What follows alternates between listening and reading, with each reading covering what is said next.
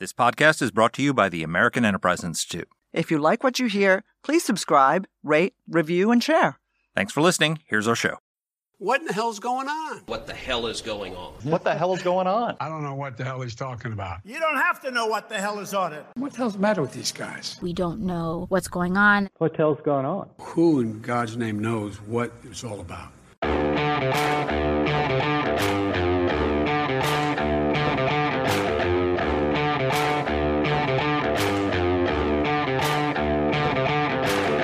Hi, I'm Danielle Pletka. And I'm Marc Thiessen. Welcome to our podcast, What the Hell is Going On? Marc, what the hell is going on? What the hell is going on is we're trying to figure out what the hell is going on north of our border because Canada is in a world of hurt in a number of ways. But one of them is eh, they've enacted a new system uh, called MAID, Medical Assistance in Dying, which is killing about 27 people a day on average in Canada, over 10,000 a year. And this is not medically assisted suicide like you've seen in a couple of a handful of US states where you have people who are, you know, in the last throes of a terminal illness and are in incredible pain and are seeking a way to end their life. They're killing people who have disabilities. They're killing people with mental illness. They're killing people who decide that they're on the verge of homelessness and the system is not going to be able to help give them housing and they'd rather die than be homeless. So they're applying for and, and being granted the ability to take their own life with medical assistance. They are killing soldiers who came back from Afghanistan with PTSD but can't access health care. And so their mental illness is not being treated, and so they're being approved for medically assisted suicide. People with mental illness generally, or people with, with healthcare problems where they can't get treatment because the Canadian system of government healthcare is so horrible that they're waiting, you know, up to five years for treatment and they just give up and decide that it's better off to die than to go untreated for their whatever their pain is. I mean, this is a system of euthanasia of the inconvenient, of the people who are burdens on society, people who are society should be wrapping their arms around and caring for and are vulnerable. And Canada has essentially decided that it's better to kill them than to take care of them. And this interview that we're about to do is one of the most shocking and disturbing things. Like, truly, I thought that he was describing like Nazi Germany in the early uh, 1930s. And it's happening right north of our border right now. So let's share some of the numbers because this it's not assisted suicide. Uh, this is euthanasia. There is a difference which we will go into a little bit with our guest. So this law passed in 2016. In 2021, there were 10,064 MAID provisions, that's how they call it, reported in Canada. 3.3% of all deaths. It gets worse. It gets grosser. All of this is gross. The number of cases of MAID in 2021, we don't have last year's numbers yet, represent a growth rate of 32.4% over 2020. Every single Canadian province is represented there. There were 12,000 written requests for MAID in 2021. They are taking these euthanized Canadians, some of whom have nothing worse than hearing loss in some instances, and in some cases, pressuring them or at the very least providing them opportunities to become organ donors.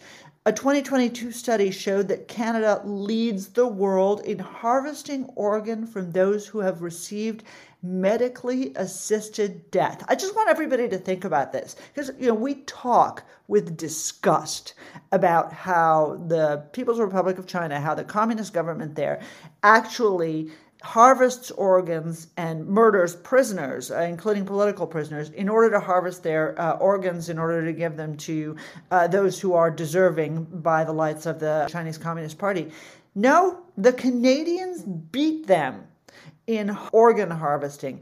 As Marc said, they are offering not simply offering suicide to people who are on the verge of death or people who have some sort of psychiatric and physical nexus that is uncurable. They are offering it to people, in one instance, it was a woman who could not receive, was not receiving the assistance that she had been promised and called four times to protest the fact that she had not gotten the assistance that she was promised by the Canadian authorities.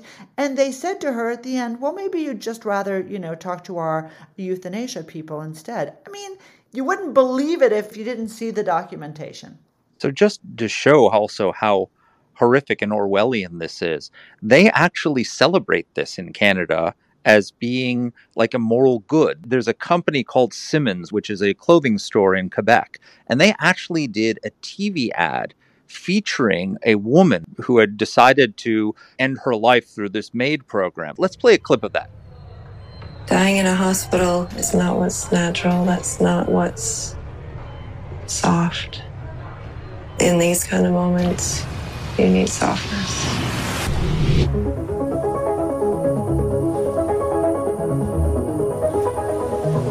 It can take dying to figure out what living is actually like. So then the National Post in Canada reported after this ad appeared. This is the headline Woman featured in pro euthanasia commercial wanted to live, friends say. Okay, let me, I just want to read this to you. This is the story in the National Post, Canada's National Post. The woman featured in a glamorous pro euthanasia commercial for a Canadian clothing retailer only opted for assisted suicide after her years long attempts to secure proper health care failed, her friends revealed. Jennifer Hatch, 37, was a central figure in An All Is Beauty, a three minute film produced by Simons that celebrated Hatch's last days before seeking medically assisted suicide. Last week, CTV confirmed that Hatch was the same woman who had spoken to them in June about her failed attempts to find proper treatment for Ehlers Danlos syndrome, a rare painful condition in which patients suffer from excessively fragile skin and connective tissues. Quote, I feel like I'm falling through the cracks. So if I'm not able to access health care, am I then able to access death care? She asked. And that's what led me to look into MAID, Hatch told CTV. Like more than a million British Columbians, Hatch was left without primary care after family doctor moved away. And so, after her Ehlers Danlos diagnosis 10 years ago, Hatch's treatment had largely consisted of chaotic and ineffective stream of specialist appointments, none of which had any background in her condition. It's far easier to let go than keep fighting, she said to CTV. So, this woman's death was being celebrated in a television campaign. And the reason she chose medically assisted death was because the Canadian healthcare system wouldn't provide her the basic, even palliative care for her condition because the Canadian healthcare system is so pathetic. And so you've got a system of government run healthcare. You know, we laughed back when Obamacare came up and people joked about death panels. Well, they've got death panels going on in Canada because they're taking people who can't get healthcare, treatment, you know, even pain management for their conditions, mental health care. And they're just saying, you know what? We have this new program called MAID, and it can just help you end all your suffering. Why don't, why don't we do that instead? It's just the most stunning thing I've gross, disgusting, horrific thing I've heard. And it's happening literally in a country that's just like, just over our border that's supposed to be just like us. Yes, well, they're clearly not just like us. It's time for our interview. Great conversation with Alexander Raikin. It's the first time we've had him on. Alexander Raikin is a freelance writer. He writes about medical ethics and specifically about the Canadian medical system. He is, as you can probably tell, Canadian. He's written on Canada's euthanasia laws for National Review, for New Atlantis, for the Free Beacon, and others. He is extremely knowledgeable, and you are going to be as shocked as we were by this interview. Here's our interview. Well, Alexander, welcome to the podcast. It's a pleasure to be on. Well, you're, you're joining us from across the Berlin Wall there in Canada, where you have a new euthanasia law that now, I believe, accounts for 3.3% of all deaths in Canada due to medically assisted suicide. To coin a phrase, what the hell is going on in the Great White North? That's really the million dollar question. And uh, 3.3% sounds sounds low until you realize that that's over 10,000 cases of euthanasia just in 2021. So more than 27 Canadians each day in 2021 died by the hands of their physicians or, or nurses. This is, quite frankly, the world's largest euthanasia program. It's the world's fastest growing euthanasia program you literally have to go back to a system of non-voluntary euthanasia to see the rapid growth that we've seen in Canada. And we can go into and why that's the case. But it started with a Supreme Court decision in 2015, Carter v. Canada, where the Supreme Court of Canada unanimously overturned its own precedents to decriminalize assisted suicide and euthanasia. And then you had Justin Trudeau. He's been the prime minister who was tasked by the Supreme Court of Canada to develop system safeguards. That again, in 2015, the first bill was C14, which was passed in 2016. And since then, we just had a slippery slope that has just continued sliding. So, Thank you for the explanation. Thank you for being with us. Help us understand because, you know, I think for a lot of Americans, this is actually a little bit confusing how it happened, how the decision of the Supreme Court was relevant. Would you just bounce through the TikTok of so called MAID, the medical assistance in dying, was actually born? Because, of course, you know, prior to 2016, not only was assisted suicide or you know euthanasia illegal, it was also unpopular in Canada. Kind of probably a good metaphor as well for what is happening, especially with organ donations involving MAID. We can go back to that later. So let's start from the beginning. Euthanasia was considered to be a criminal offense. In the early 1990s, there was a Supreme Court case called Rodriguez versus British Columbia, where the Supreme Court of Canada, in a split decision, five to four, they ruled that euthanasia and assisted suicide should continue to be criminalized. They argued that safeguards would not be possible, that the government has a duty, this is what the majority ruled, of course, that the government has a duty to protect life. That was in the early 1990s. Afterwards, you had one of the most successful public relations campaigns that arguably has ever existed in a Western democratic country. You had a very well funded lobby group called Dying with Dignity in Canada, and there are actually um, parallels to this happening in the United States right now. A very well funded group funded by multi hundred millionaires. Again, Canada doesn't quite have the same the same amount of money flowing uh, from its politics as the U.S. You don't need as much to buy out um, Canadian politicians. And it's not an exaggeration. You know, we can talk about in more details about each part of this, but Canada's media landscape, its politics, specifically in the Liberal Party of Canada, which Justin Trudeau is the leader of, of course, even NGOs. So the Canadian equivalent of the AARP, not entirely, uh, not entirely original uh, naming, but the Canadian equivalent is the CARP, was bought out by a man named Moses Znaimer, who is a multimedia mogul in Canada. He bought it out. He replaced the board and he fired the long-standing executive vice president of the CARP because she said that she believed that uh, the CARP should have no position on MAID. And he replaced her with uh, the former head of Dying with Dignity Canada. So this is just one anecdote of dozens that we can talk about of how in a very short time uh, public opinion was skewed and expert opinion was skewed in order to legalize euthanasia and assisted suicide and to prevent common sense safeguards that Canadians, at least in public polling, wanted to happen. I almost jumped in at the start of this question because I want to go back to something you said. You talked about harvesting of organs of people who receive euthanasia. And I'm looking here at a VOA story. There's a 2022 study that showed Canada leads the world in harvesting organs from those who receive medically assisted death. I mean, this is what the People's Republic of China does with prisoners. They execute people to harvest their organs. I mean, this is happening across our border.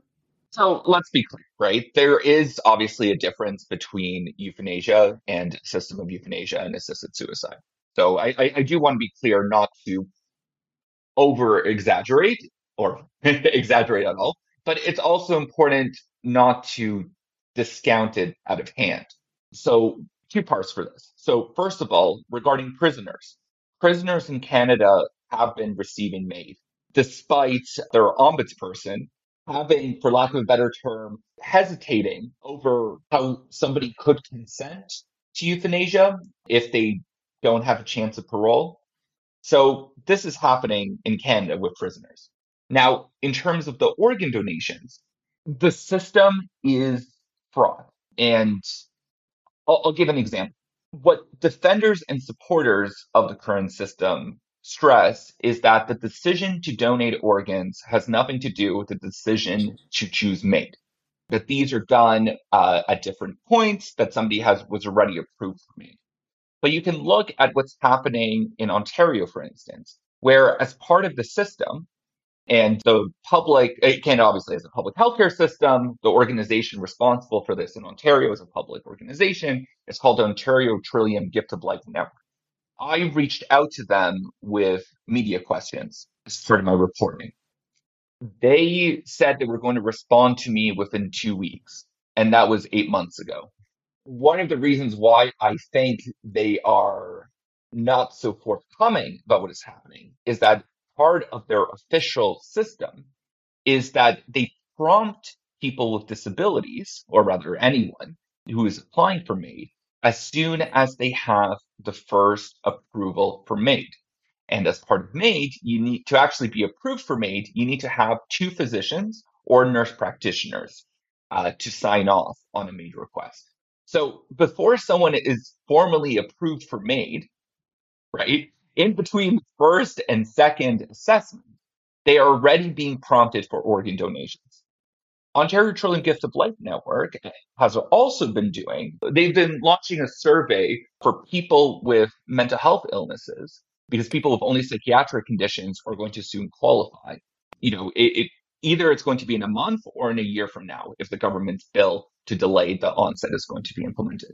Most people think of assisted death, euthanasia, as someone has a terminal illness and in order to the avoid the pain of dealing with the final moments of the terminal illness, they choose assisted death. You're saying that people with mental illness, with depression, with things like that, are going to qualify for assisted death in Canada? They just needed to have any excuse of a physical symptom. So somebody with depression and diabetes has already qualified. Or someone with a disability, with depression, like physical. Dis- yes. So hearing loss, hearing loss there's been uh, already multiple cases of people qualifying for euthanasia because of hearing loss.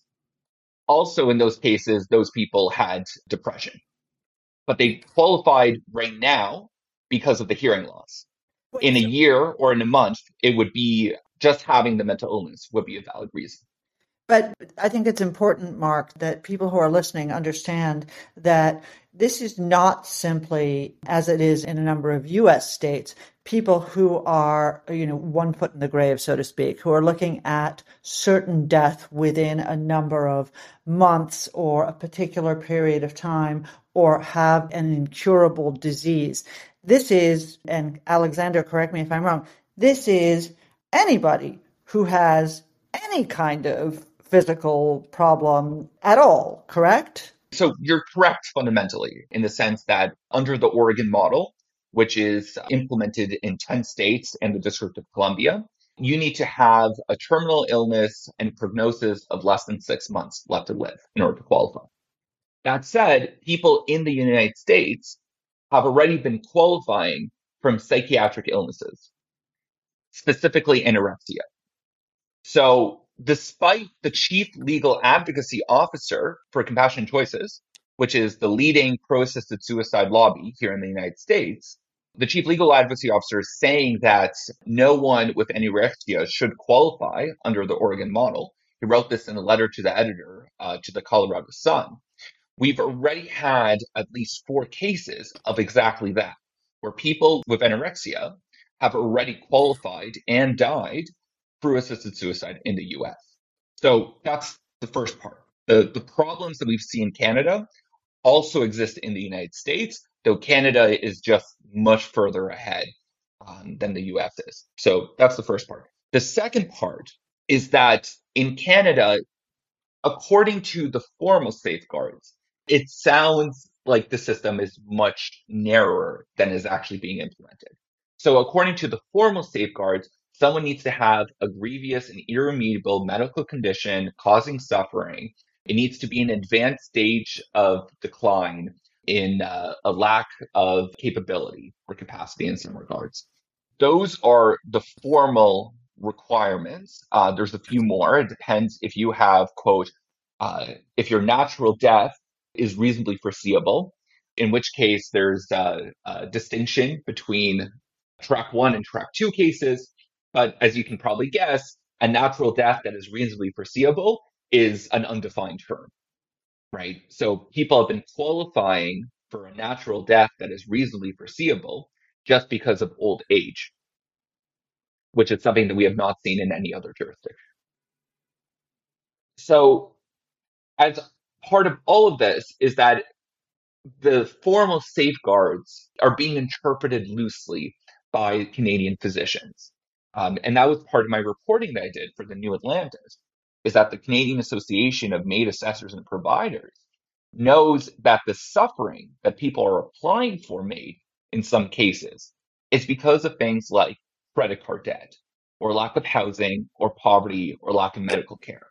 And yet they're signing off on the check marks for all of those formal safeguards, where someone with uh, arthritis, tinnitus, hearing loss, diabetes, all of those conditions, even though they can be well managed, um, are instead used as uh, an excuse, as a justification for somebody's MAID, even though the cause of suffering is not medical. So, doesn't the state have a conflict of interest here? Because in Canada, unlike the United States, you have government run healthcare, which, as I understand it, in a lot of these cases, the people are unable to access the kind of care they need to manage their conditions. And so they just give up and seek assisted death instead. But I mean, isn't there a conflict of interest? Because obviously, the healthcare system would be better off if they just got rid of these people because they're getting rid of demand. Yeah, I mean, put people with disabilities and saying very vocally for years, and the government hasn't listened to them. Over 140 disability groups signed a collective letter before the most recent expansion of MAID, which happened in 2021 under Bill C7, which said that their very lives are at risk precisely because of what you're talking about. Canada's healthcare system is in a very bad shape. Don't listen to me about this. You can listen to the head of the Canadian Medical Association, who issued a warning that Canada's healthcare system is undergoing, quote, a collapse. She said this last summer. Uh, Canada's Minister of Health said that Canada's healthcare system is undergoing a sickness. Canada's healthcare system is not doing well. And the people who take up a disproportionate amount of resources are people who have chronic disabilities or chronic illnesses. Those individuals, though their disability groups, are saying that MAID is exactly that. It's a conflict of interest. It's a way of providing an alternative to medical services. And in fact, many disability groups have now entered a state where outside of their windows, when you enter their buildings, like to access supports and cares, they have signs now that say, Your life is worth living. Your life is important. We will not offer you MAID as a substitute for a lack of resources. And the reason why disability groups and disability advocates have to put up the signs is because of the dozens and dozens of cases of well reported cases, not just by me, but uh, dozens of cases where people are being offered an alternative to services through MAID. That includes Canadian veterans fought in Afghanistan who suffer PTSD fighting for their country. They come back and instead of receiving the PTSD care that they're asking for from veteran services, they're instead, when we've had four or five cases of those, They're instead being offered MAID. The uh, terrorists didn't kill them, but the Canadian government is. Effectively, the wait times for treatment resistant mental illnesses in Ontario, for instance, is five years. Five years. That's incredible. That really The is wait- horrifying. Yet for MAID, if you have track one, so track one is when you have a natural death that is reasonably foreseeable, and it sounds like it means terminal. It doesn't necessarily mean terminal. It could be you have an infection. It could be you're just old, right? All of that has been interpreted by Canadian physicians and nurse practitioners to mean that your natural death is reasonably foreseeable. If you have that, theoretically, you can have MAID that same day as long as you have two physicians or nurse practitioners willing to sign off on that. Look, like let's be clear. The vast majority of Canadian physicians and nurse practitioners, again, I'm stressing the nurse aspect. I mean, nurses do a ton of work within the medical system, but they've never done work like this, which is to assess and to provide euthanasia. Vast majority of Canadian clinicians want nothing to do with the system. If you look at the number of clinicians who are involved with this, who actually are part of the assessment and provide, I, am using the term assessment and providing because that's the term that they use. The actual number has been pretty much stable from the beginning, uh, where it's around 1,200 clinicians every year since we've had annualized reporting. So around 1,200 are part of the system. They're willing to do it. They do it. The vast majority do not. And that number hasn't risen over time. The issue is that those clinicians who do the work in MAID, um, people that I've interviewed, like people like Stefanie Green, who's the president of the Canadian Association of MAID Assessors and Providers, CAMAP, you know, uh, Ellen Wiebe, another example of a very prolific MAID provider I talked about in my uh, New Atlantis piece. These clinicians have done MAID hundreds and hundreds of times. So, Alexander, I, don't even know where to go with this. The other part of this that I don't understand is that for the Canadian government, these decisions are being cast as human rights decisions. That to me seems rather bizarre and they've gotten criticized actually by outside human rights groups. But there's another part of this as well. Apparently family members have no say. This is the New York Times reporting, maybe it's wrong, but no say in the decision to choose death. How is that even possible? Reporting is really accurate. This is the exact same story I've heard three separate times. Family members find out that their loved one, who they believe do not have the capacity to consent to any medical decision, let alone euthanasia, they find out that their loved one is going to receive MAID in 48 hours. In each case, the family members send urgent, desperate messages to the hospital or the clinicians who are part of that team. They try to send them their psychiatric history. They try to send them uh, other information over why their family members does not have the capacity to consent to this. In each of those cases, their frequently desperate messages are not listened to. They go to the police. They ask the police to put a stop to it. The police investigate. They look at the MAID uh, paperwork. They see that it's signed by a physician or a nurse practitioner. And again, any physician, any nurse practitioner in Canada can be part of MAID. There's no requirement for any specialized training. There's no requirement for any knowledge base, essentially for the vast majority of cases. So they reach out to the police. The police say there's nothing to do. The MAID happens in 48 hours. After the MAID is performed, in each of those cases, the family members are still reeling from the deaths of their loved ones. They try to understand why it is that their loved ones were euthanized. They reach out to the hospital and request medical information over why that decision was made. According to provincial law, in each of those cases, in theory, they should be able to access it. In each of those cases, they were denied access. And that they were denied access for the same reason, which is because, quote, they were not acting in the interests of the patient who's now deceased. So this is happening on a large scale. And in fact, even in the annual reporting that we have in Canada by the federal government, and we, we can go into it on why the federal reporting is very much skewed. It's very much biased in favor of uh, the MAID providers, who are the ones who are the only ones who are actually informing the reporting process. Um, but even in that data, uh, there's a question that's asked, which is how do MAID providers know that the choice for MAID was voluntary? And they're given different prompts where they can answer yes or no based on what they uh, come across. If memory serves, it's between 40 to only 40 to 50% of them actually consult any family, any member, any family members of that individual. So even in that very much skewed reporting, a majority do not even consult family members. In the research for this, the head of the Canadian Institute for Inclusion and Citizenship, which is, I guess, a, a human rights organization inside Canada, called the MAID law, quote, probably the biggest existential threat to disabled people since the Nazis program in Germany in the 1930s, unquote. I mean, listening to you, I cannot but agree with him. But what I'm asking myself constantly as I listen to you talking about this, as I listen to people advocating for this is, where is this coming from? What is the provenance of this desire to kill people? I don't get it.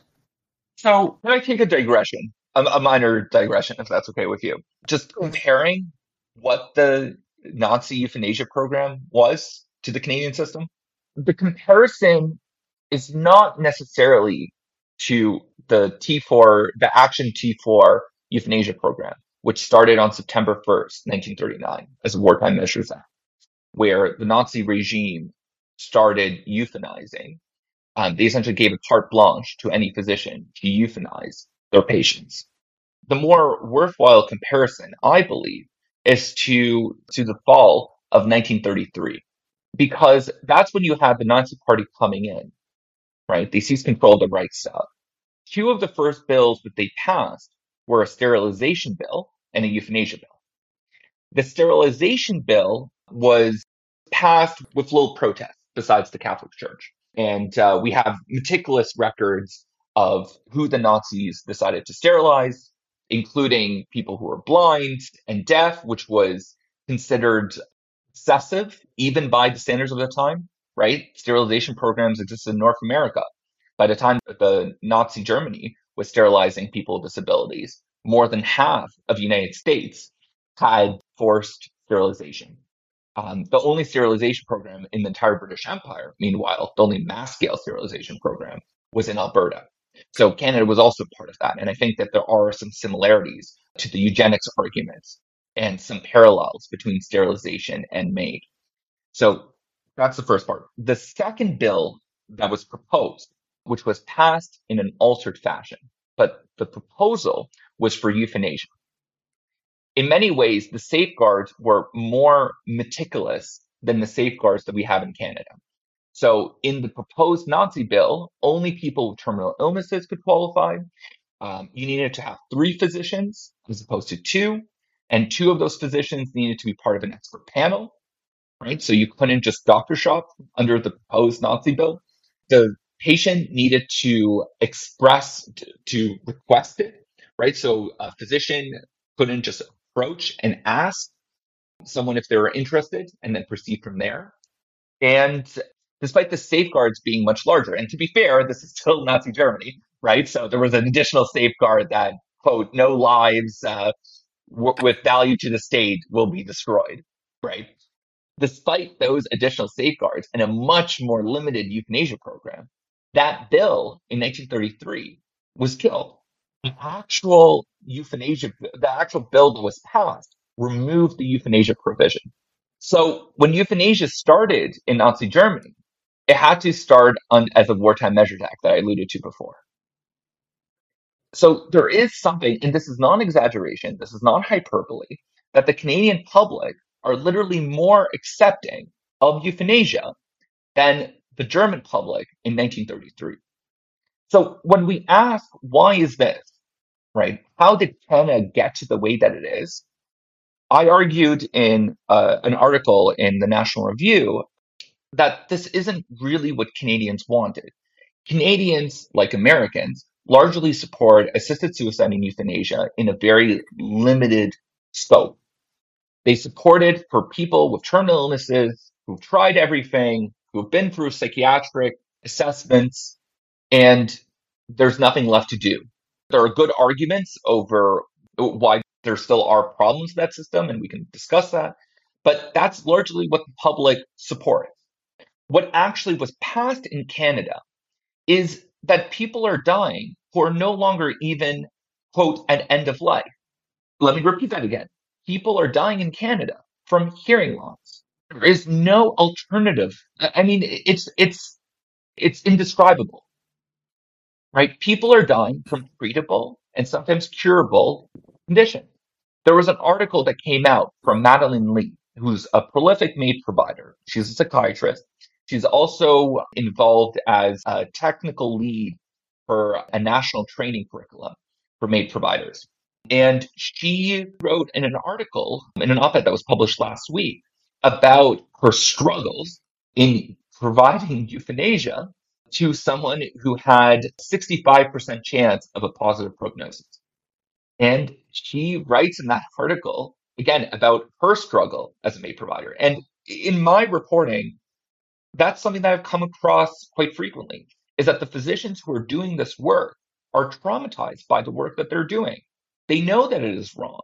They know that it is discriminatory to provide suicide prevention for everyone else, but providing expedience, suicide expedience only for people with disabilities or people with serious illnesses. And they discuss this internally, they discuss this in private. Only now have we seen some people go public with these discussions. Anyway, I know that's a bit of a No, rant, so it's it, apologies it's for. it's Uh, fascinating, and I'll tell you the other thing that I find troubling about this is that the policy is regressive. So, you know, we've already talked about how, you know, the Canadian healthcare system is in shambles. And so you've got, you know, people who can't get treatment for PTSD, for mental illness, for all these other treatments. And so they're giving up and applying for MAID instead. But you've also got people who are living on the periphery of society who can't get by. And so they're applying for it. There was a Wall Street Journal article that quoted a 54 year old man named Amir Farsoud, who lives in Niagara region of Ontario and he applied for MAID earlier this year. It says, quote, he had serious medical conditions, depression, anxiety, and terrible pain from a back injury. But the reason he wanted to die, he told City News, was that his rooming house was on the market and he saw little hope of finding an affordable alternative. This is a quote I don't want to die, but I don't want to be homeless more than I don't want to die. I mean, and eh, so yeah, you have literally people who the public welfare system is so broken in Canada that you have poor people who are choosing MAID rather than living on the streets. I've talked to people like that. In fact, this is just so well documented that what I think is more interesting, as horrible and horrifying as it is, is the reaction from the physicians who are doing the work of euthanasia. So I mentioned earlier about Stefanie Green. I interviewed her. So she's the president of the Canadian Association of MAID Assessors or Providers, CAMAP. I asked her in an interview, does she think that people are applying for MAID driven by lack of housing or lack of medical care? Those were all stories that were happening in the news. Her response to me, and this is also what she told the Parliament of Canada, is emphatically no. No one is receiving MAID because of a lack of housing. She said that those stories are clickbait. They're untrue. They haven't been reported fully. Well, a year before she told me that, so I interviewed her, uh, I believe, around May 2022. Pretty much a year before I interviewed her, her organization had an entire seminar just on this topic of people requesting MAID because, quote, of a lack of resources. And they discussed story after story of people receiving and requesting MAID because, again, they have credit card debt, they have a lack of housing, they can't get medical care in Canada because the wait times are so long, you know, poverty. These things are happening, and they're happening at an industrial scale, right? More than 27 people a day died by the hands of their physicians or nurses in Canada in 2021. Last year, in 2022, we still don't have the official data, but every prediction is that it's going to be even higher. Exit question from me, Alexander. Why is there no outrage? I mean, I am seething with outrage just listening to this. And yet in Canada, uh, there's no outrage about this? I, I don't get it. What's going on?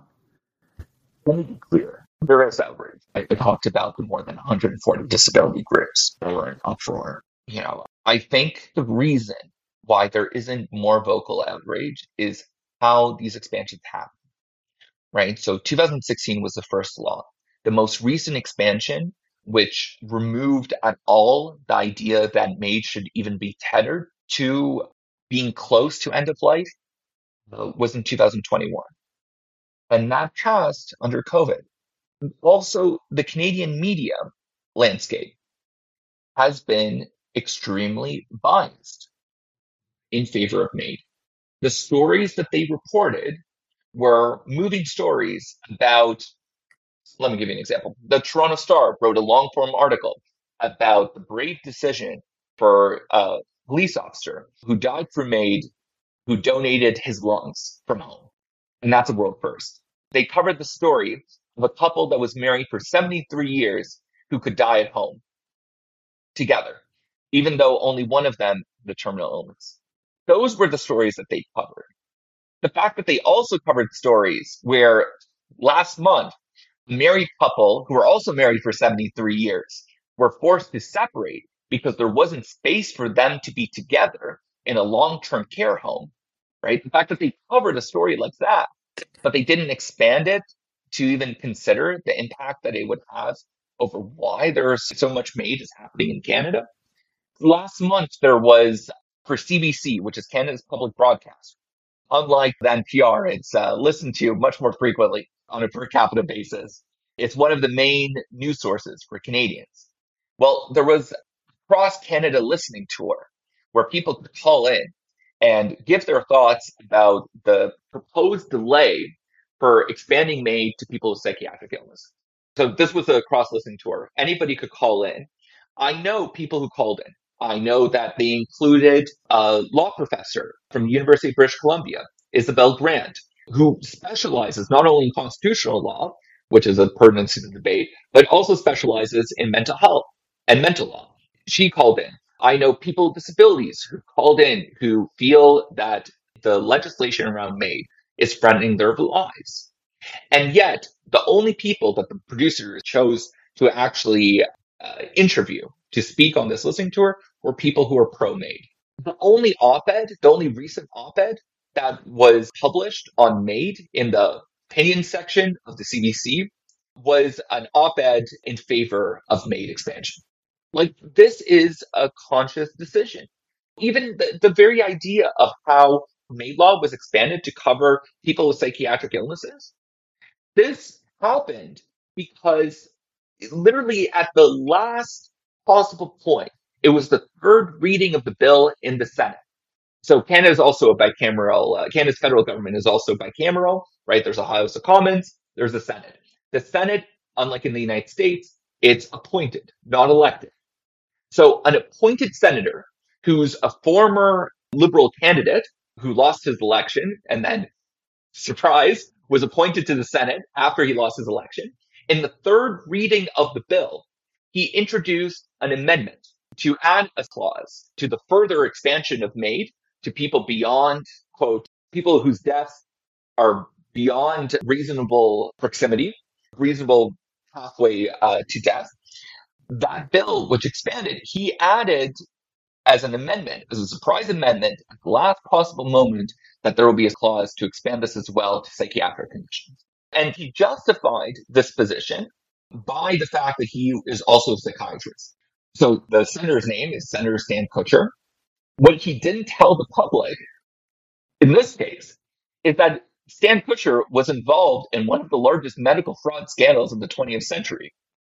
This is not an exaggeration. Like this is this is actually what happened.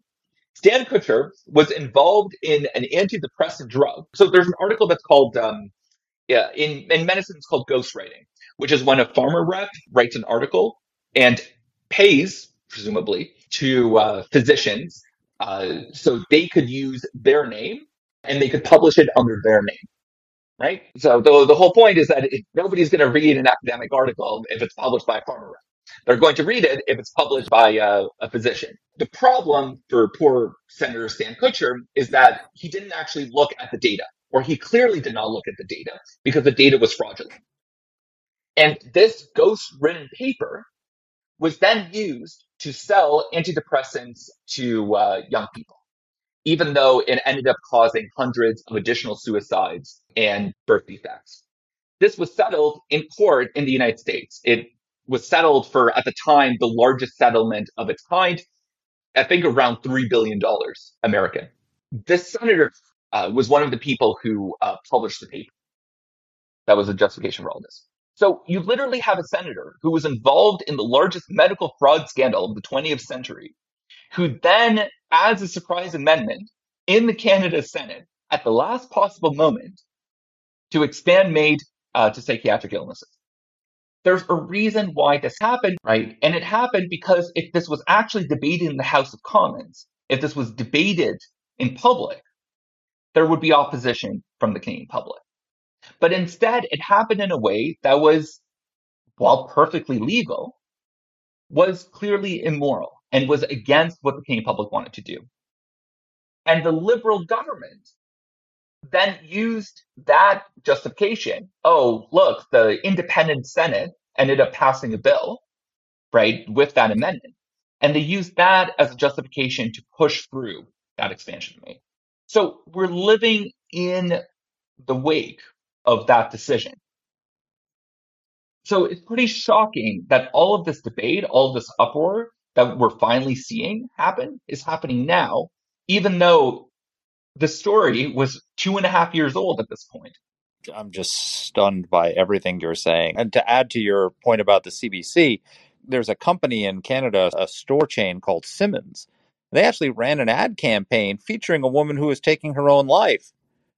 And it turned out she didn't want to take her own life. She just couldn't get medical care.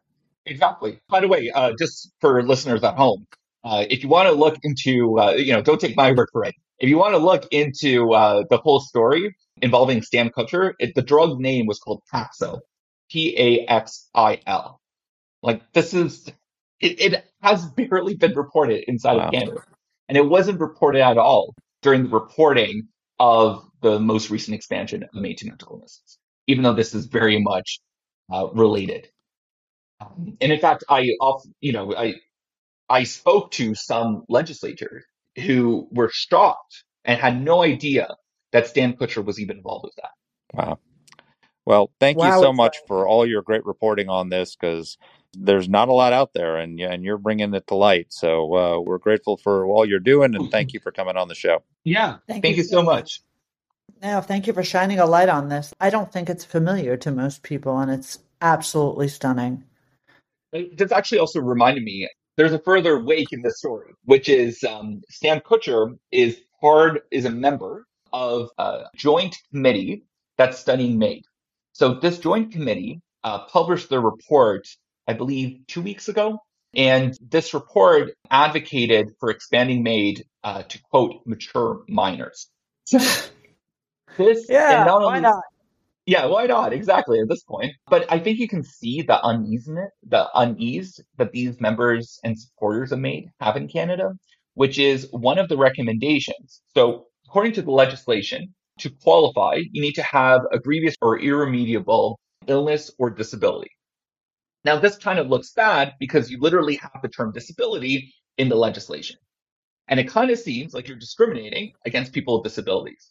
So this joint committee had the brilliant idea of removing, this was one of the recommendations, to remove the word disability just as long as people with disabilities would continue to qualify and die through MAID. Wow. Wow. Good luck continuing to shine light on this, Alexander, and thank you for being game to join us. We're very grateful. Yeah, thank you so much for uh, looking into this. And if you do find out what the hell is going on, please let me know. All right. Take care. Frankly, when we started talking about having this interview and talking about Canada's euthanasia laws, I didn't realize quite how horrifying this was. And I, I thought Alexander's analogy in comparison to Nazi euthanasia laws was really apropos. You know, again, uh, the government of Canada is not the government of Nazi Germany. And Canadian ideas about the purity of the race have nothing to do with any of their euthanasia laws. But at the same time, the notion that you know, inconvenient people, as you said, people who are burdens, quote unquote, on society because they have disabilities or because they have illnesses or because they have psychiatric problems. This is exactly the mentality that animated these laws in the 1930s. And while I think Alexander's right that the Action T, the program that actually systematically murdered uh, Germans who were disabled over a number of years, is, is something different from this because that was certainly involuntary. There are really disturbing similarities here. Well, these are involuntary in a sense because put yourself in the shoes of that guy that I described who he's disabled from a back injury, so he can't work. He's about to get kicked out of his rooming house, and his option is to live on the streets. You've basically beaten him down to the point where he feels he has no choice but to end his life. When you're a soldier coming back from combat and you have PTSD and you served your country and risked your life, and then you have to wait five years for mental health care to treat it, you're not in any condition to make a decision like this. You've been beaten into it. When you have some debilitating medical condition and you can't get treatment, or you can't even get pain management because there's a wait list. These are not voluntary choices. These are not people who want to die. They're people who think they have no other choice but to die. So it is coercive. It may not be compulsory, but it's coercive. And it's coercive through the failure of the Canadian system to take care of its people you know and the solution is just to let them choose to die. But it, it's not voluntary at all. In a way it's more insidious because you're convincing them through their hopelessness to end their own lives rather than just taking it from them no, there's. I think you're exactly right. There's a predatory element to this as well, and we didn't talk about this, but you know, there is an epidemic of suicide in our country, and that is apparently all around the world with young people, young women, teen girls in particular, but they are by far not the only ones. People who are not being counseled, people who are not being uh, taken care of, people whom the systems are failing because they are so devastated, so written out of society that they feel like death is the better option. This is a system that validates that. Canada is validating this epidemic of suicide in ways that I would not have even been able to imagine before I heard it. So I don't want to get into an abortion discussion with you because I know we we disagree on it, and we've had a really good podcast on that where we I think found some common ground. So I'm not going to get into that end of the of the life spectrum, but there is an element here of something that's seeping into our society, which is driven by this, which is a culture of death, right? Which is that the pro life movement generally has a view that every human life whether it is useful or not useful by society standards, whether it's old or young, productive or unproductive, every human life has dignity. And we are now in the business in Canada of taking the people who society doesn't see as useful who society doesn't see as having value, who are no longer productive, who are at the older stages of their life, who, because of mental illness, can't be productive members of society and can't take eh, care of themselves and can't support themselves, that their lives are do not have dignity, their lives do not have worth, and they're giving them this option to take their lives and end the burden that they are on society. That's a fundamental societal wide problem and it exists here in the United States as well, that we don't treat people who are on the margins of society as having the same dignity as people who are productive. And it's wrong. Every human life has dignity. And we need to protect every life, even the elderly, even the inconvenient, even those people. We need to have a culture of life that affirms them. And when you fall into a culture of death, this is the natural result, which is okay, people are inconvenient, they're a burden. Let's get rid of them They're old, they're no longer productive, let's get rid of them. They have an illness, let's get rid of them. And it's a slippery slope that we're falling into. And it, we think it's it's north of our border. It can't happen here. Yes, it can. Yep. Yes, it can. And, and you know, look, I don't want to be unjust. Uh, there are people who are in pain, who are on the verge of death, and there's certainly a discussion to be had about whether their lives and their suffering should be eased. But it's not the simple, easy discussion that the Canadians seem to be having. And I don't want to discount their suffering. They're not the people we're talking about in Canada. They're not the people who Canada is facilitating and encouraging to die. And you know, look, it's unconscionable. We'd love to hear what our listeners have to say about this. If you have different views, don't hesitate to let us know. Thank you for being part of this. Uh, I am more shocked after this podcast than I have been after many. Me too. It's a troubling topic, but glad we got some better insight into it because I think our neighbor to the north is, is uh, gravely ill. and uh, I don't think they're on the verge of assisted suicide yet, but they're certainly in the process of it as a nation. Thanks, everybody, for listening. Take care. Let us know what topics you'd like us to cover. You can get in touch with the show by emailing us at whatthehell at aei.org. Or you can reach us on Twitter. I'm at dpletka. And I'm at Marc Thiessen. That's Marc with a C. Please rate and review the podcast. If you like the show, please subscribe, share it, comment on Apple Podcasts, or wherever you're listening to this. Thanks for listening.